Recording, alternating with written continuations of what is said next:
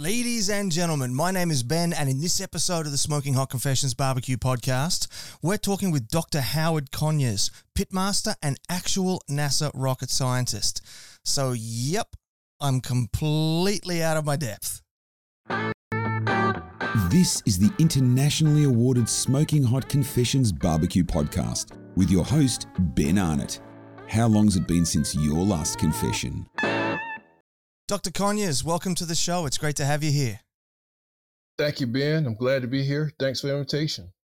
Anytime. It's uh, you're actually recommended to me as as a great guest by uh, Dan Robert from the Southern Food and Beverage Museum when I was over there in uh, in 2019. So it's been great to uh, to uh, to spend a bit of time researching all the incredible stuff that you're working on, and I'm really looking forward to uh, to what we're going to be getting into today. Oh man, I, I remember you was actually over here, and I live like five minutes away. I didn't. I heard, I remember when you were visiting. Oh, I should have stopped by. My bad. I just was super busy.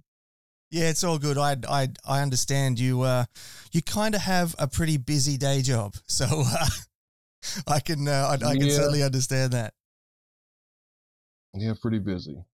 Yeah. So you, of course, you you are a, a genuine um, uh, NASA rocket scientist.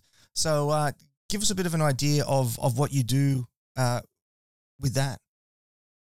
I mean, I'm an engineer, and uh, I did a lot of work in facility designing for where we actually hot fire rocket engines. Um, then now I do a little bit of work with like technology development, with spurring innovation to help society to actually solve some of societal problems um, with using small businesses and universities. So uh, that's kind of where my work lies. So I guess I am I'm I'm heavily invested into the STEM fields, science, technology, engineering, and mathematics. That's fantastic and really interesting stuff as well. Now, I, I do have one one question about your your work with NASA before we get into the barbecue stuff. What's the real reason that we never went back to the moon? It's aliens, isn't it? I can't answer that question, but we're working to get there. we're definitely working to get there for sure. Beautiful. I love it. First Yeah. So tell me, what was the last thing that you barbecued? The last thing I actually barbecued was a whole hog. I cooked it in the hole in the ground with my father on our land in South Carolina um, during Christmas. And then um, I grill. I don't call backyard. I don't call grilling back. What I do on the little grill, I don't call that barbecue. So I grilled some sausage, some sausages probably like two weeks ago, and I probably grill some sometime today or tomorrow, just just I love just love a good smoked grill, a good, good grill sausage. Oh, beautiful! And do you make them yourself? The sausages, no, but I actually know the farmer um, that puts the meat into the sausage, and also I have a butcher here in New Orleans that also uh, makes his own sausage. His family been making sausages for like hundred years. Oh wow, that sounds amazing. Yeah, Vaucresson Sausage Company in New Orleans. Family been making it since like 1899. Wow. So they uh, they've certainly got their their systems and their ways and all their flavor profiles all worked out and dialed in. Dialed in. I mean, he's literally probably one of the best in the. I know that one of the best in New Orleans. Probably one of the best sausages I have had in the country. No doubt about that at all. Now, just uh, sort of looping back to what, what we were sort of joking around about before, you were you were saying that um, at and in your role at NASA, you're involved in systems and engineering and all that sort of stuff. Could you tell us a bit about some of the parallels you've found between your work there and barbecue? So, with actually, when you get ready to build a barbecue pit for something you haven't really done before, you have to go through a design process. And um, going through a design process to build like a pit to cook a whole cow or like system integration of like various widespread systems. I'm an engineer, so I look at like a lot of problem. I look at a lot, lot of data sets, and when you're looking at data and you see issues, you try as an engineer, you want to try to solve those problems. And so, like I take those two skill sets and I somehow know that I combine it in the world of barbecue. It may not look like barbecue. It doesn't take rocket science to. It doesn't take a rocket scientist to cook barbecue, but how I look at it, it's pretty intriguing when I sit down and really analyze it. And the thing, and issues in around barbecue, not just like the actual cooking. Yeah, really interesting stuff. Now, so what are some of the examples of problems that you've had to overcome when you were designing those those pits for cooking a whole cow, for example? Um, how to handle the the weight distribution of that kind of load on a frame structure, making it easier to rotate, so one person could do it instead of two. When you got to wow. like four or five hundred pounds of weight, um, then if you like cooking in a high altitude environment, what is the difference when you're cooking in a high altitude? You always read like when you're baking it, baking brownies, you always see the box say if you're in a high altitude, you might need a little more time. I can't remember. I think they say a little more time, but they have these special instructions for high altitude cooking. So when you cook barbecue, I had to kind of make adjustments for that. When I when I went out to Denver, Colorado, uh, but I'm, I'm from the South. I'm from the Southern United States, so it's a little different. It's, you don't have the altitude issue. So I kind of put I kind of really analyze it. Um, I don't use any thermometers per se. So I do think about it from just sheer engineering, though, sheer science, and look at like the different phenomena. Like if it start raining, if it's windy, all that's to mess with the heat transfer. I try not to let the engineering brain come out too much when I'm cooking barbecue, but if you know anything about cooking barbecue and it start raining on your smoker, or in my case, a pit, it's going to pull heat away from it. And so because of that, you may have to add a little more heat to the to the fire or a little more coals in my case to compensate loss. Yeah. Especially I, I if you don't have that. insulation. Mm, definitely. Yeah. Insulation's a huge one. I just got my my first ever uh, insulated barbecue just a few months ago and I don't think I can ever go back. It's just so efficient. I just like the crude, simple structures, you know. I mean, I could use a very fancy insulated, but I think it takes the art. It takes the art out of it to me. Like you start making your environment so controlled, you might as well just cook it in a stove or oven. If you don't have insulation, um, a lot of different. I mean, every cook needs certain advantages, but like for me, being an artist, an art, I take barbecue as an art. If I put all those complex systems and integrate it into a system, I might as well have an oven. And so it takes the art out of it, takes the fun out of it, takes some mystique out of it it takes the challenge out of it, to be honest. It does. I've heard that uh, several times, and including all the different ways that um, technology has found its way into barbecue as well. The computer-controlled fan blowers and all that sort of stuff as well. There's there's always pros I mean, and cons. Um, I mean, I, I love it though. I mean, I, from an engineer point of view, I love the technology in the barbecue, but as a traditionalist, I hate it.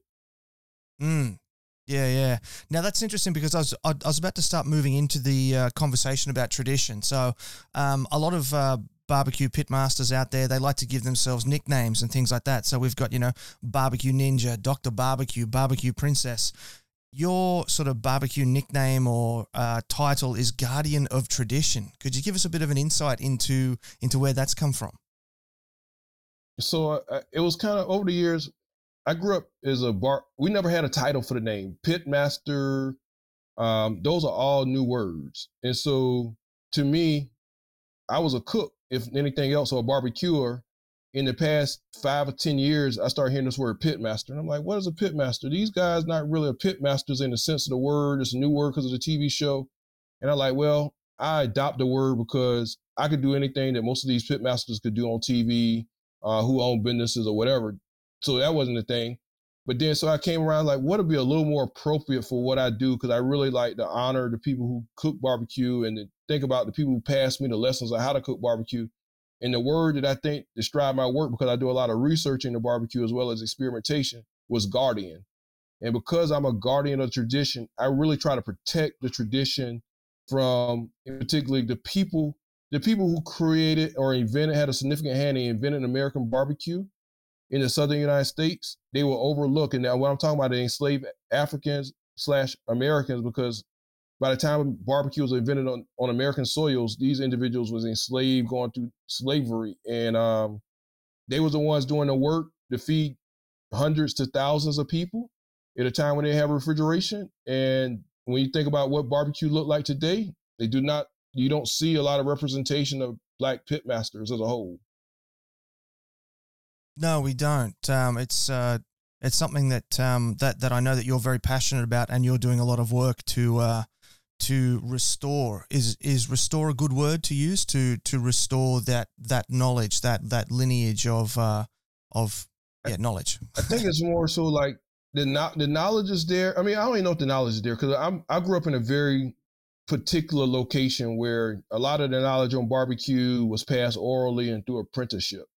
Um, and not all these individuals are restaurants. And um, there was no YouTube, there were no cookbooks that you go to to how to cook this thing, how to prepare it, how to make sauces, how to fire the animal. And I cook animals. I don't call barbecue cooking a rib, cooking a brisket, cooking a shoulder, cooking a ham.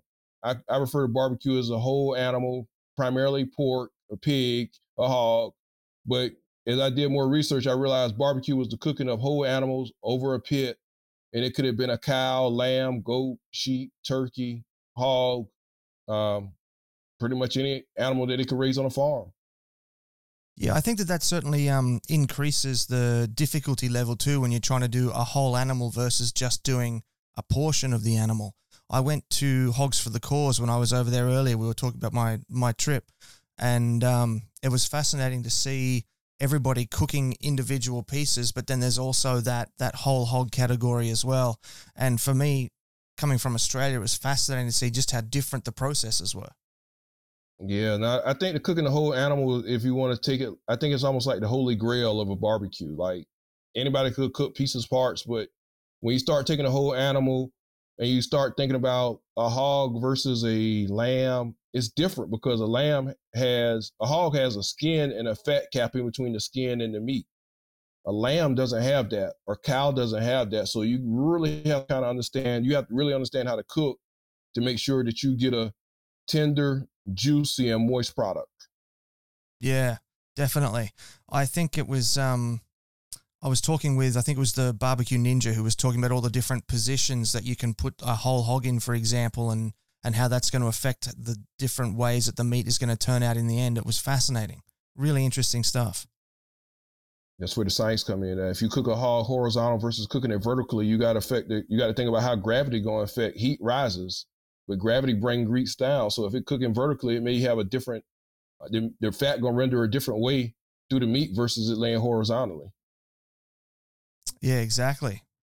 Um, okay, now you, you mentioned before about uh, where you grew up and, and and how you learnt the traditions. I understand that you're from South Carolina. Could you tell us a bit about about how you learnt about barbecue as a child and and um, some of the the way that the knowledge was was passed down?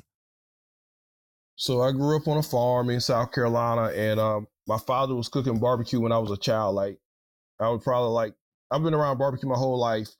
I'm not afraid afraid to say I've been I'm 40 years old, but I've been around barbecue since I was like three or four years old. All my whole memories of cooking barbecue is cooking whole hog, and we would go from seeing the animal alive and snorting to 24 hours later, the animal is being on the dinner table, and that is a different connection when you can see the animal um, alive, breathing, and the next day you know that is supper for the family gathering. So um, I used to we used to go all the way from the killing and the butchering to slaughtering to dressing the hog and actually cooking the hog several hours later for a 12 hour process. And my father never really took me outside to barbecue an animal or teach me how to barbecue.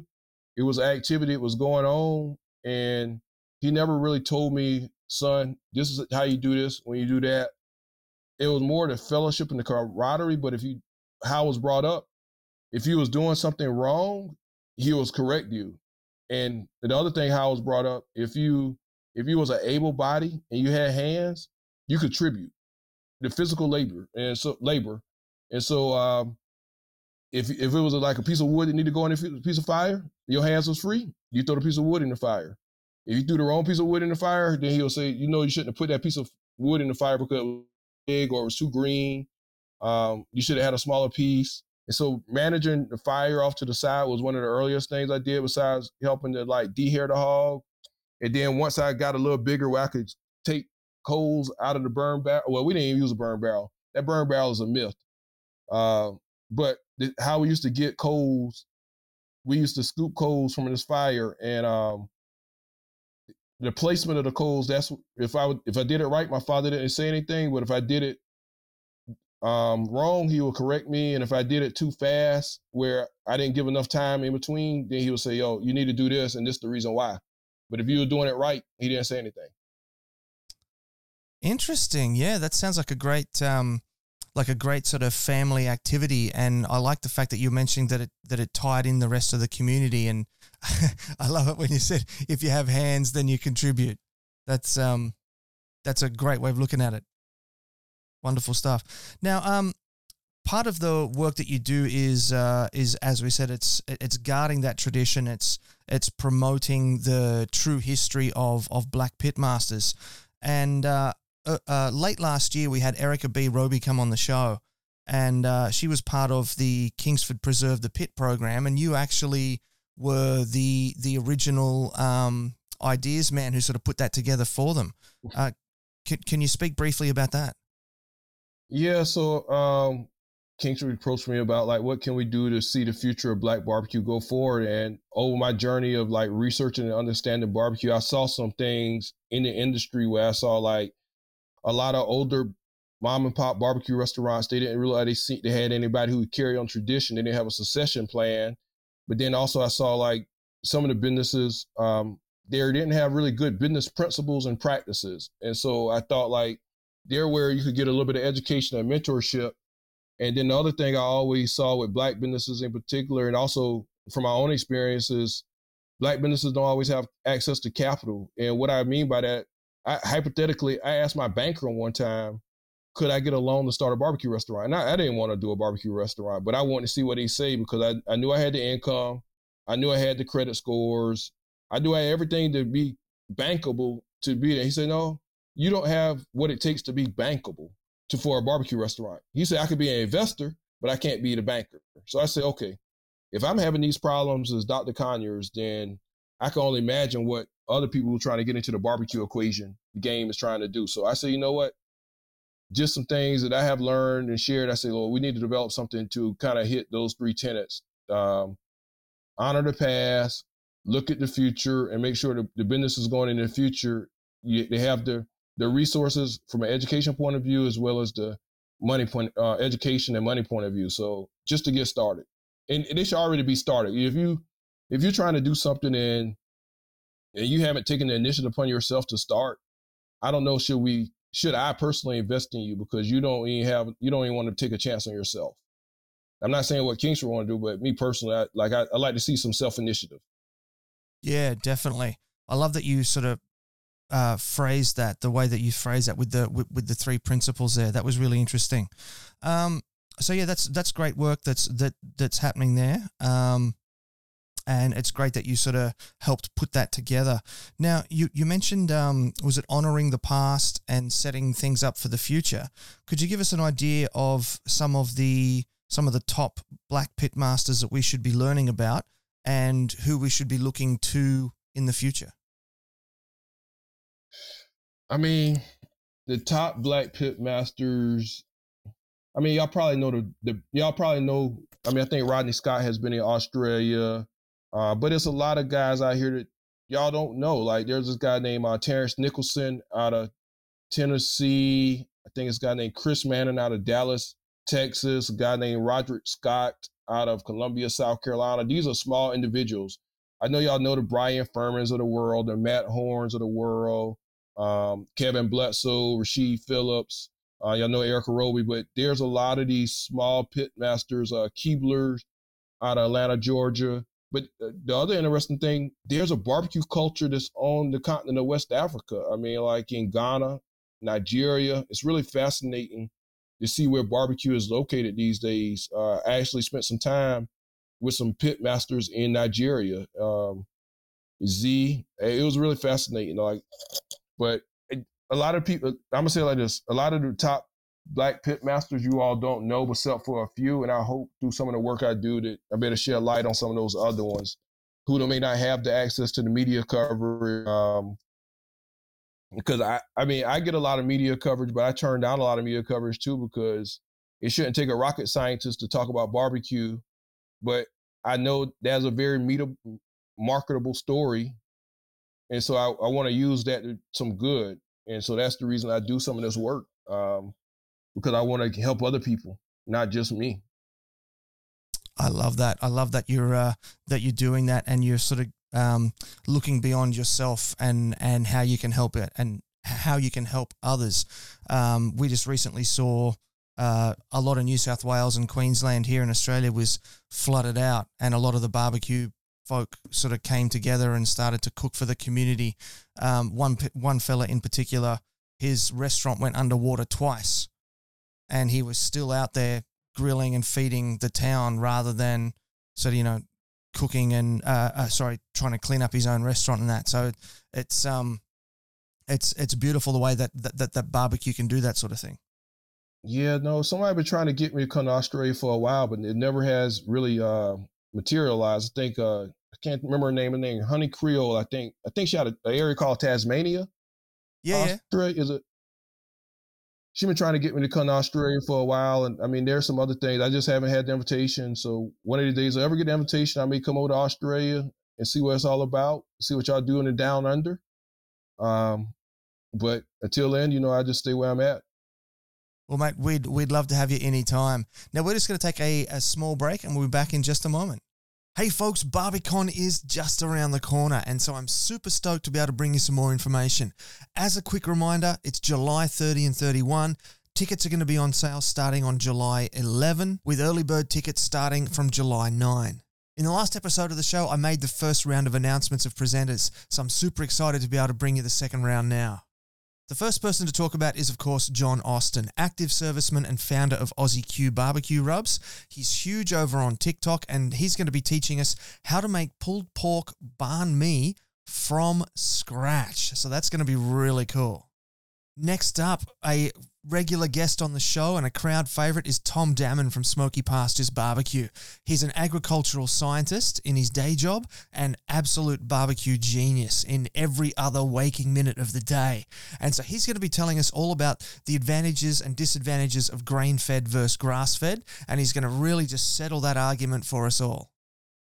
Also hailing from South Australia is, of course, Rick Carr. Now that's Rick on your right. The gentleman on the left is um, is Tuffy Stone, and uh, Tuffy Stone won't be joining us for this Barbiecon, but maybe next year. You never know. But uh, Rick is joining us uh, from South Australia. He runs RG, which is short for Rick's Grill. It's a fantastic barbecue food truck based out of South Australia in Adelaide. And he also runs the home of Low and Slow, a fantastic barbecue shop and restaurant there as well. I went down there a couple of years ago when I was going to uh, Up in Smoke Barbecue Festival, and it is a ripper of a place. And I've seen photos of his new truck. It is dead sexy. So, Rick's going to be walking us through how to set up a successful food truck business. So, that's going to be really interesting for those of you that are looking to make the leap into a barbecue business, or if you're already running one and you're looking for a few pointers on how to sharpen things up. Coming to us all the way from Seattle, Washington is going to be Saffron Hodgson. She is the founder of bushcooking.com. She's an expat Aussie who's moved to Australia now and is absolutely killing it over there. She has even worked her way up in the scene to doing a term as the executive director of the board of the National Barbecue and Grilling Association. Now, bushcooking.com is a hugely successful online recipe website and it covers barbecue, it covers Dutch ovens, it covers camp cooking. Basically, if it involves cooking outside, Saffron's right up in it. So she's going to be giving us tips for how to market your business using recipes. So how to write recipes including your products and how to best put them up on the internet to get the most SEO traction and more visitors to your website and make more sales. And the last person to mention on this announcement today is our very special guest. Coming all the way from Mississippi is Craig the Barbecue Ninja Verhage. Now, he recently scored a perfect 180 for pork in a KCBS competition with a pork chop. And so, what he's doing, he's going to be showing us step by step how to make that perfect 180 point KCBS pork chop. That is going to be absolute ripper. I love a good pork chop, and Craig always puts on a good show. You can tell by the photo right here. So, this is going to be a cracking demonstration. Now, he's also coming back on the Sunday and he's going to be giving us a presentation for business owners about how to create and run successful ambassador programs for profit. So, if you're out there, you're running a barbecue business, you've got maybe some barbecue teams, maybe some content creators reaching out to you to contact about becoming ambassadors and running all that sort of marketing angle.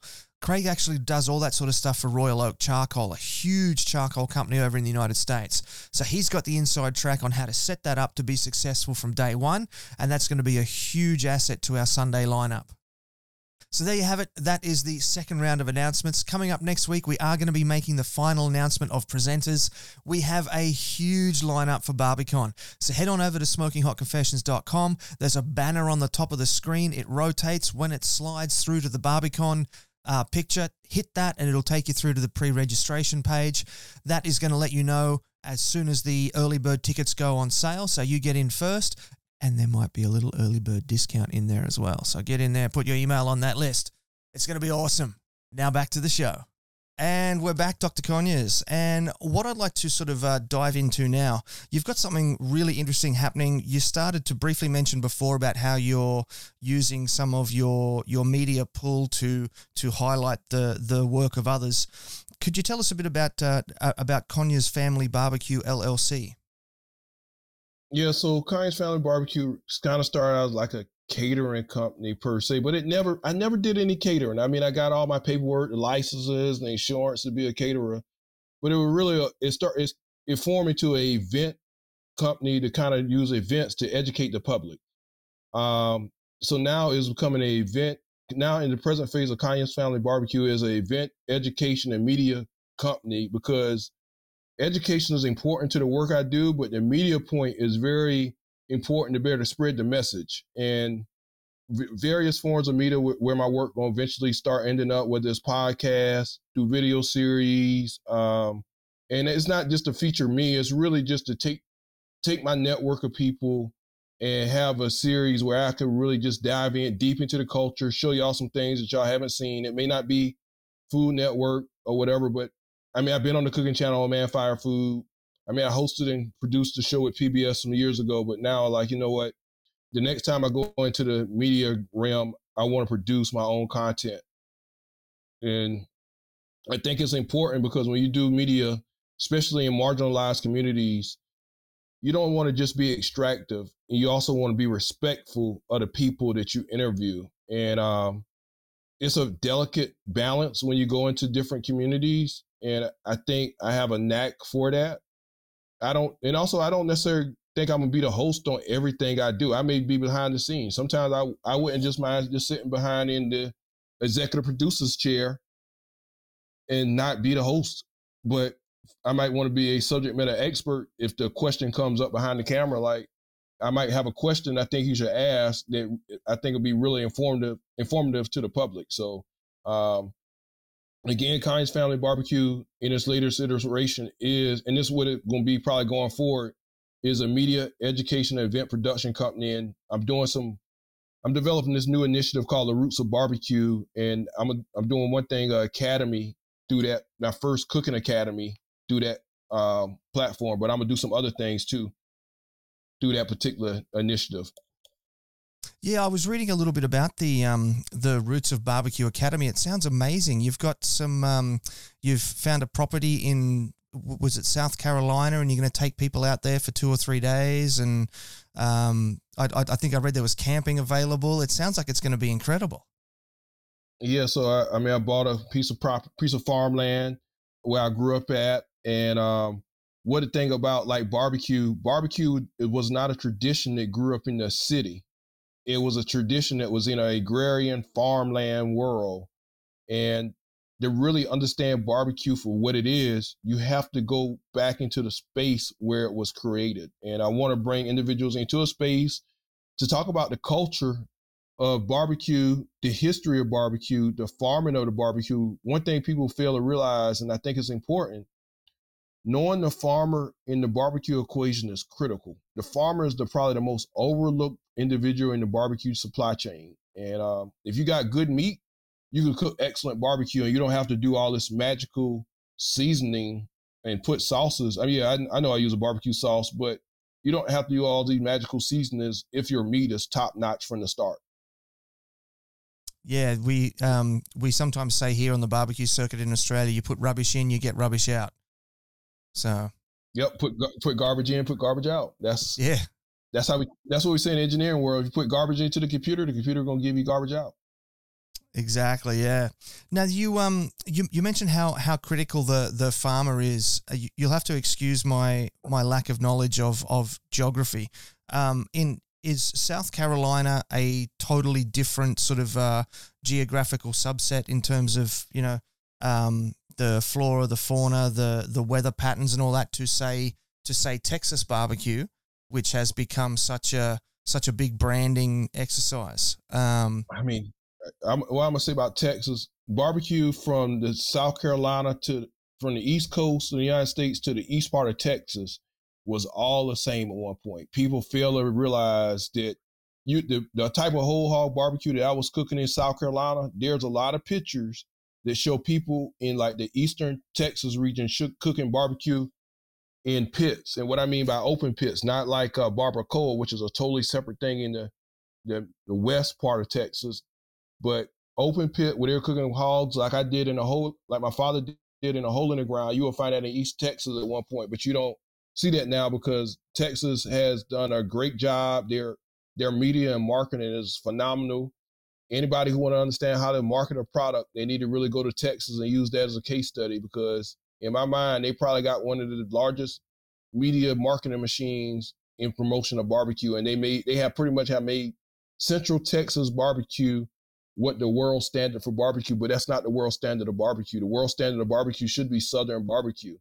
Uh, you don't have C- Central Texas barbecue without you got to have something to build upon, and that's what the work that I do is talking about. What is the building blocks of barbecue? Barbacoa is cooking in a earth dug pit, but it's covered, and it's traditionally was a cow's head, and it was a whole head, and um, it was really kind of like I'm gonna say the Hispanic community, the indigenous community that to that area, they should really people shouldn't water down the word of barbecue and call their dish barbecue. They should really call it barbacoa and really honor those people. Yeah, interesting. I didn't actually realize that that was um, the big difference between uh, what a lot of people consider to be barbecue and barbacoa. But what you said about the, the the whole Texas barbecue marketing is just it's bang on. So over here in Australia, if you ask somebody what is barbecue, they say, "Oh, it comes from Texas, and it's beef and Texas, salt brisket, and pepper." Salt and pepper and brisket. That's all. And what people fail to realize, they like Texas say, "Oh, there's you don't need no sauce with your barbecue." That's that's a bunch of rubbish because if you look at the oldest barbecue sauce in America, it was a vinegar pepper based barbecue sauce. And in that thing was the seasonings that you will find in a lot of brisket rubs in Texas. You'll find the black pepper, you'll find the salt, you'll find maybe coriander, maybe you'll find the crushed red pepper, you'll find the black pepper. So if you take that out, this the vinegar really was just a carrier for the seasoning. The really when you're cooking pit cook barbecue, when you got 10 to 15 animals on a pit, you need to find a way to apply it fast with a mop. You you, you can't just be sitting out there sprinkling rubs on the on the animal and then wait fly back off. You need to do something quick with a mop. So Texas really has done a great job of marketing and I can't not I can't knock it, but if you think about it like this, every cow has two briskets. What happened to the rest of the animal? Mm. Yeah. Yep. Maybe that's what McDonald's is for.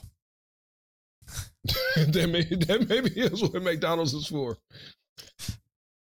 Yeah.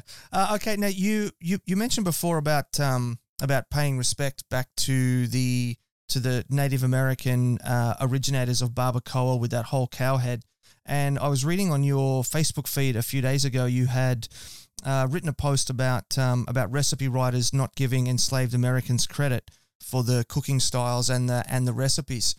Um, how would you or what what what suggestions would you have um, for people to ensure that they are being respectful in these in these matters? Is there a uh, so, for example, here in Australia, w- whenever we open an official event, we have what we call an acknowledgement of country and that's where we, we we acknowledge the traditional owners of the land that we're meeting on, and we pay respects to elders past, present, and future. Uh, sorry, and emerging. And how how would um or what would be a good way that that that we could pay respects like that in the barbecue world? I think in the barbecue world, I think like if I mean I don't know how many whole hogs that people cook like I cook in Australia, but I think people need if they're cooking the style of whole hog when they invite somebody like a Rodney Scott to the world, to the country, or if they invite me and they cooking a butterfly open pit, they need to really honor the enslaved Afri- slave Americans for that particular craft.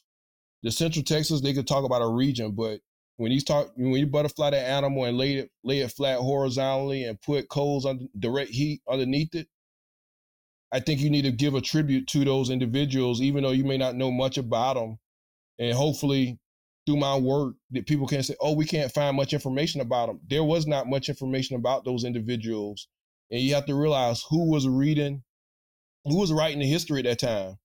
In America, in the Southern United States of America, enslaved Africans or um, enslaved people were not allowed by law to read and write.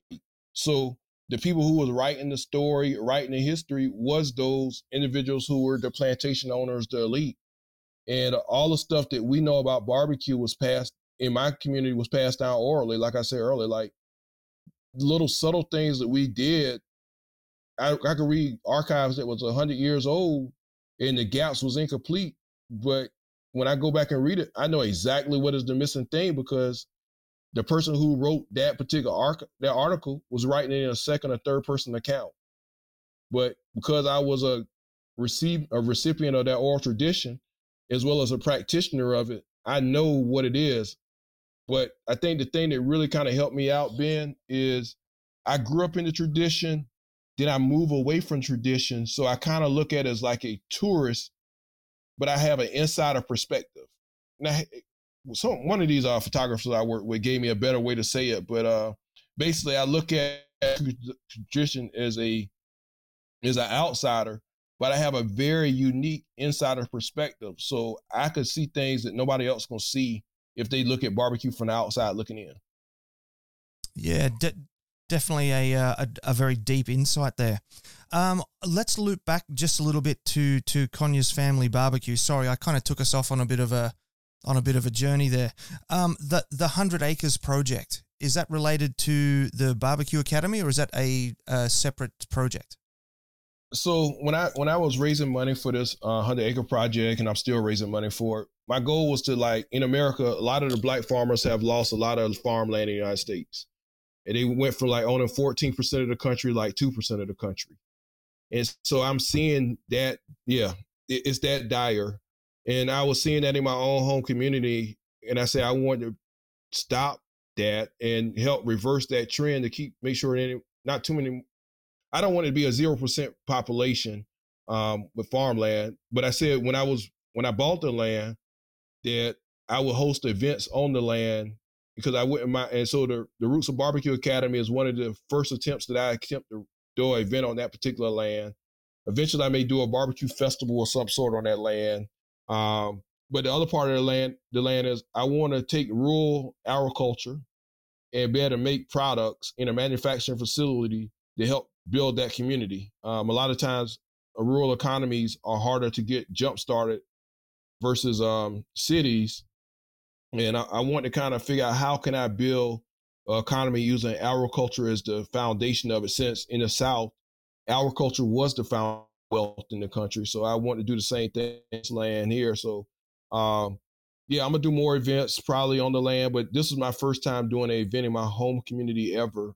And if it goes well, I don't know if I'm gonna do like the education of like how much history, like I'm teaching on this one.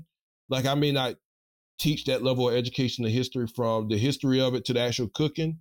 That may just be like a one and done thing. But I may try I may take that aspect of it and travel with it for people who really want to learn the history and they want to see in different cities. Because what I the challenge I learned in this particular situation is people it's hard when you live in a rural area to fly into like if you're an hour away from an airport, it present logistical challenges.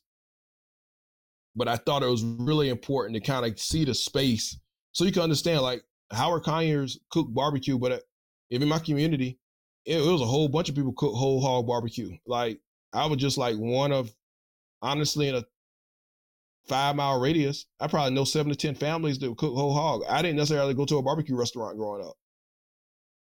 I could just call my neighbor who was a farmer.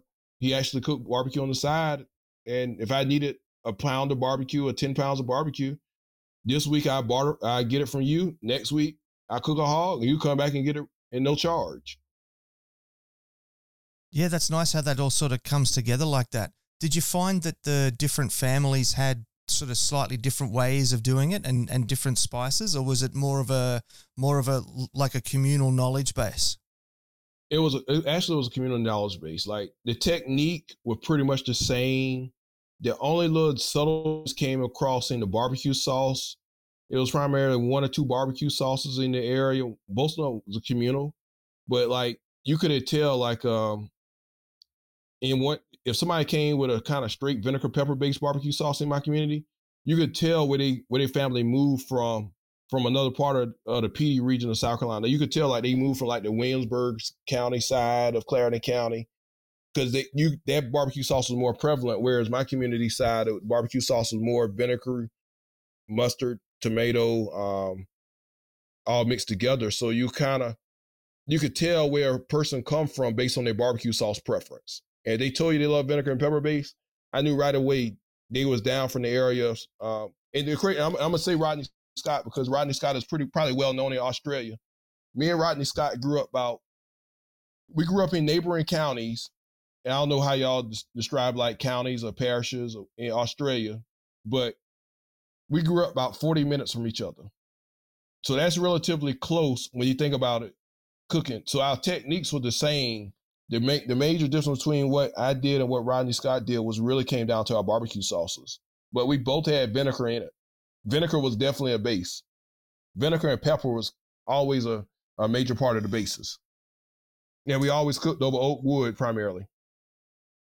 Yeah, that's interesting that you said that um that, that you could sort of tell where someone had come from by their by the by their recipe for their uh, for their vinegar sauce there because um my my family background is Scottish with the tartans and the different coloured lines in the tartans would tell people where the where the people came from. It's interesting that um that you know going back hundreds thousands of years, there's all different ways that people would think of to identify their their lineage.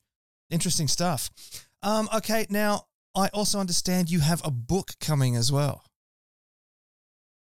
Yeah, I, I, I need to take all the knowledge. Like I grew up cooking barbecue, but then I, I kind of took a academic approach. You know, I have this PhD in mechanical engineering, and so I I went back and said, well, I need to spend a little time in the library or the lab to do some research, do like a literary review. So I did that. Then I said I needed as an engineer who did testing. I had to reverse engineer some processes when some knowledge was in the cemetery. So I did that. So that's also experimentation.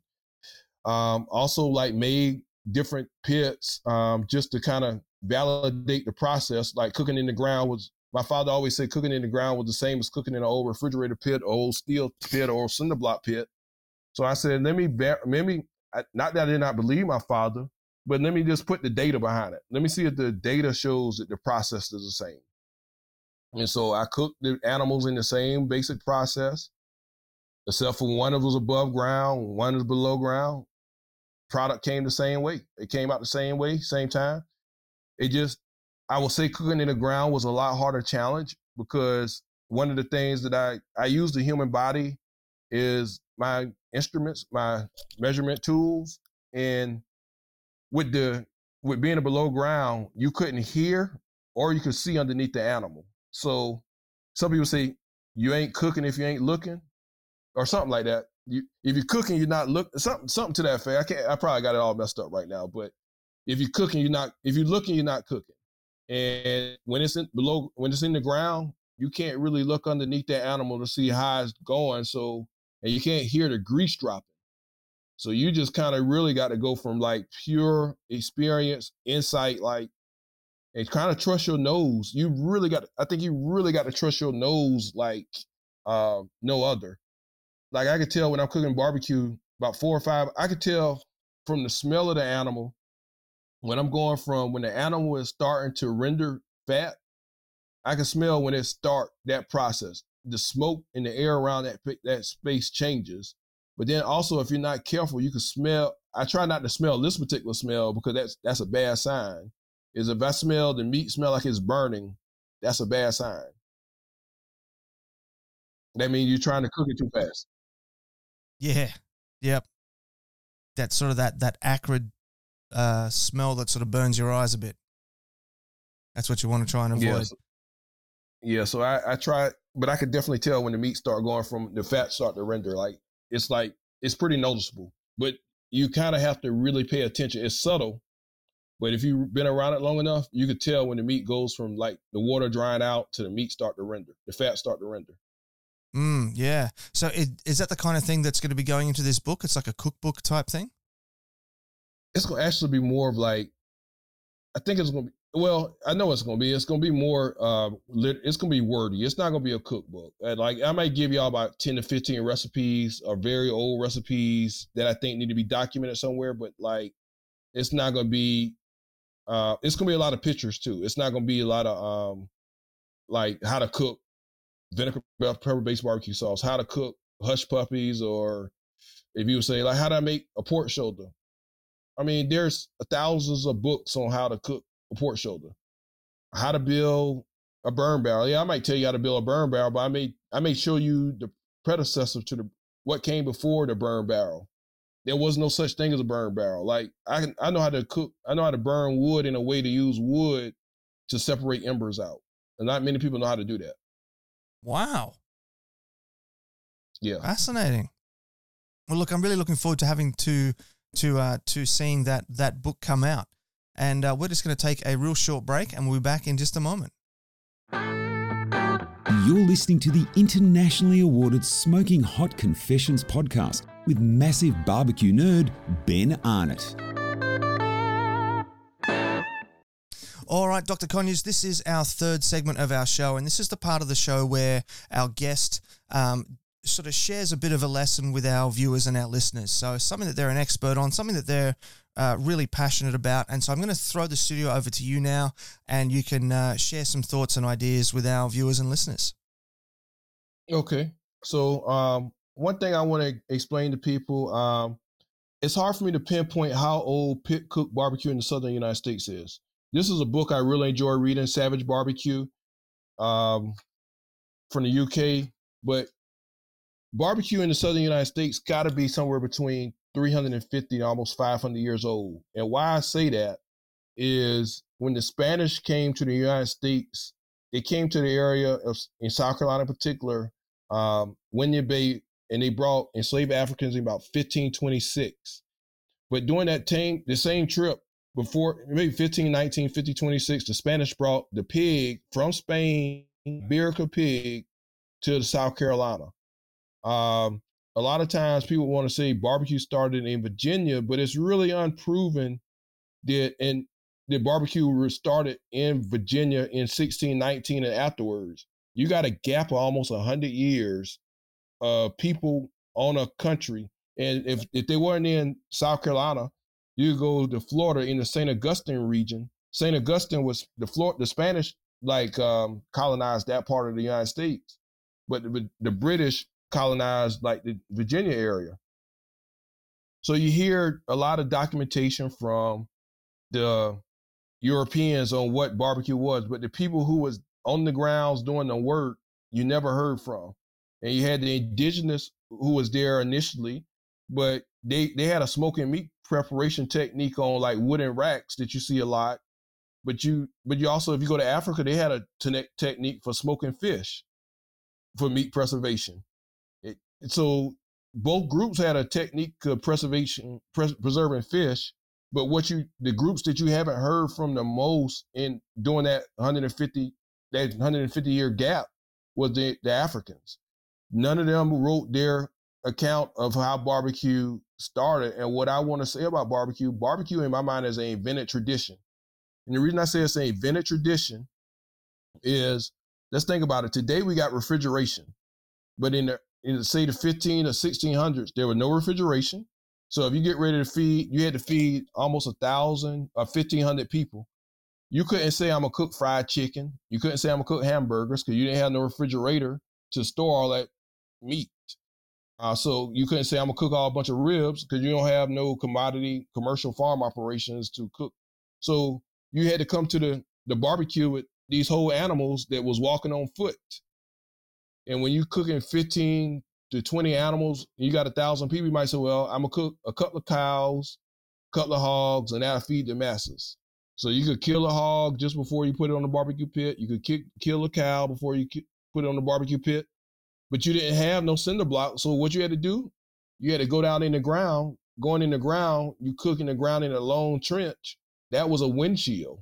Anybody who know anything about cooking, if you let wind get into your pit, it, the air will blow. But if you if you got this in the ground, the wind can't can't be deflected all kind of ways, and so the heat could just rise and go directly through the meat, and so you can have a fire off to the side. And, and I'm saying it's a invented tradition because I seen pits around the world that was closed, but in the American South, these pits was open.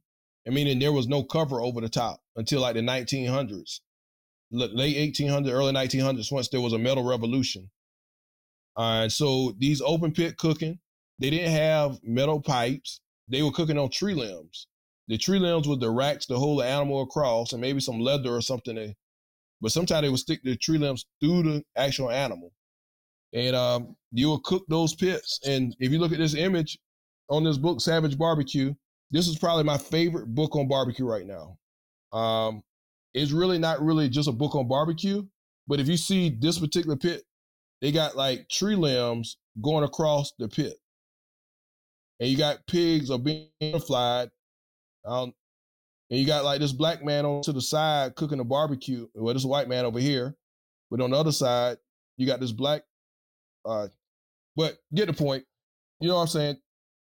The people who was cooking barbecue during those time period was the enslaved, and they had to invent it. You you create inventions by doing. You don't create inventions by being an observer. I haven't heard too many people say they made a lot of game break, groundbreaking inventions just being observing the processes. You really got to do the process or be hands on with the process to make improvements or process improvements. It's just like cooking barbecue. You could cook barbecue for 15 years. Every time you cook, you can learn some way to make the process better. You say, well, you know what? Like uh, they don't have the resources back like we have now, where we have cinder blocks or we have CNC machine. We have PID controllers for the dampers. They just had basic a shovel to dig a hole. You had tree limbs you could use as your racks. You got the earth that you could use to make the pit. You got your animals and no refrigeration, none. So you once you kill that animal, if it was summertime, you had to start cooking it a couple uh, a few hours later. You couldn't let the animal sit out there and spoil you might get more time in the wintertime, but in the summertime, you didn't have that refrigeration. So you had to start cooking. And that that pepper-based barbecue sauce, remember that mop I was talking about earlier, it allow you to season a whole bunch of hogs fairly quickly through the cooking process. And so that's the reason I said barbecue was invented on American soil. And this style of cooking, you you could find the American South from You'll see it in Virginia. You'll see it in South Carolina. You'll see it in Florida. You'll see it in Alabama. You'll see it in Mississippi. You'll see it in Louisiana. You'll see it in Texas.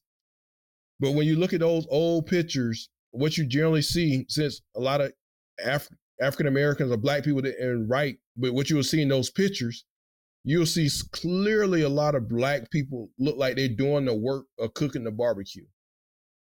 And those pictures, whether they're in black and white or they're a cartoon illustration, it show a pigment on the face. It didn't show many white people cooking it until like the 1900s. That was after slavery ended in America. That was like after 1865. But from like in the 1900s, like 1930s, that's when you start seeing more white people cooking barbecue. You might always see a white person own the barbecue business, but the actual person who in the back in the pit room, it was cooking a barbecue um, there was a black people cooking a barbecue. It wasn't somebody white, and that's the reason you will find up until like maybe like the 1990s, most of the barbecue cooks in America was black because they had the hands-on knowledge. They didn't have YouTube or Facebook or Instagram or TikTok to share how to do a certain technique. It was word of mouth and apprenticeship. But as you get more you get more advances in technology. You get more like uh, byproducts like old fuel tanks. Then you metal the, the ability to work with various metals. The barbecue process improved. It went from in the ground to above ground. So I, I just want to kind of give you a thought of like why you don't see a lot of African Americans in the early history books. You, we don't know what happened from the 15 early 1500s to say the 1670s. But by the time the 1670s, we do have records, but those records were written by the British. We don't really even knowledge what happened in the Spanish territories. Yeah, and depending on on who actually wrote the records, could you know, there's the a, data. Yeah, yeah, I can certainly see the um the the the issues there, and I just want to say thank you for uh, for explaining that so so clearly. It it really helps put all that sort of stuff into into perspective. Um, so that book that, that you're recommending that was Savage Barbecue. The picture that you were talking about on the front cover has the the uh, the tree branches across the the top of the pit. Um, one question that, that I did have that I've always been curious about looking at those types of pictures was how did the sticks not burn? Because like like if if it's possible to to burn the meat, how did the sticks not burn? So those racks are about two feet above ground, uh, ground. I mean, before the heat source. Those those tree limbs are green. They're generally they just cut those tree limbs hours before, so they're full of water. The moisture content in those tree limbs are really green. I mean, I mean it's full of moisture. And so for an eight eight to ten hour cooking process, twelve hour cooking process, they won't burn up. It's you got more like radiant and convective heat. It's not like you're directly in the fire. So you got a you got a gap about two feet between that tree limb and where the coals are. So that's awesome. the reason they never burn up. But now, now, if you had a dry tree limb, it might would, but because they were green, I like I I could take and you sometimes like even I, I done did this before. In some of these videos you may look online, if the the coals are two feet from the animal, sometimes you see guys in the United States put cardboard or plywood, and I have cooked with cardboard on the roof. As a roof to cover it up instead of a piece of tin. As long as you stay on a, a, beneath a certain temperature, you're not gonna get to that combustion combustion point. Like I think cardboard had a combustion point of like 600 degrees Fahrenheit. So when you're cooking barbecue this way, low and slow, the temperature may be getting 250 max, 275, but it never getting over 300. So it's not gonna ever burn if no spark hit it. Fair enough. Yeah, I can certainly understand that. All right, well, look, that's probably a good point for us to start wrapping up the show. So I'm going to throw it over to you again now and just give some thanks, give some praise, give some shout outs to people that have helped you on your journey. And make sure you tell all our viewers and listeners where they can track you down and follow your journey as well on the uh, on the miracle of the interwebs. So I definitely want to thank my parents for um, bringing me into a barbecue tradition, both my mother and father into the barbecue tradition. Uh, they didn't know they were bringing me to it, but it was just something that was just, they did. Um, my community, Paxville, South Carolina, like all the great barbecue cooks that came before me. Uh, I'm just really a vessel transmitting the stories that y'all have shared over the, the generations.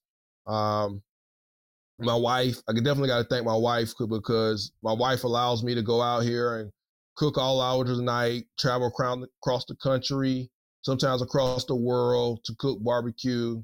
And so like she had to sit in a hotel room or come out the next day. So like I couldn't do this without my family structure and my community. So uh, I thank them most first and foremost. And I thank my ancestors who trusted and passed down this tradition in my community continuously without any cookbook since slavery, well into slavery.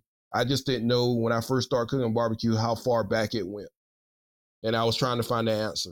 That's great. Look, thank you very much for your time, Dr. Conyers. Um, I've I've had a great time, and I'm sure the audience has as well. And I look forward to hopefully catching up with you in person next time I'm stateside. All right, looking forward to it. Next time, let me know. Give me a notice when you're coming, so I won't be like uh, so busy. I try to make some time, at least get lunch or something. Definitely looking forward to it, mate.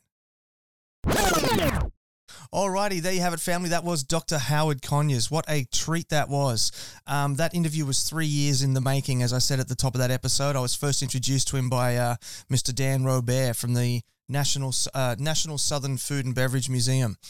Um, so I've been really looking forward to that, and I've really loved having uh, Dr. Conyers on the show. So do check him out, uh, howardconyers.com, uh, Howard Conyers underscore PhD on Instagram. That's where he does most of his traffic. Head on there, check it out. Some great stuff, and he's doing some really important work to to restore um, the true history of barbecue, which is some really important important stuff to do. So that is it for today's episode of the show. And all I'm going to say is until next time, take care of each other and keep on queuing. Thanks for listening to the Smoking Hot Confessions podcast. Head on over to smokinghotconfessions.com for recipes, tips, and Ben's own confessions.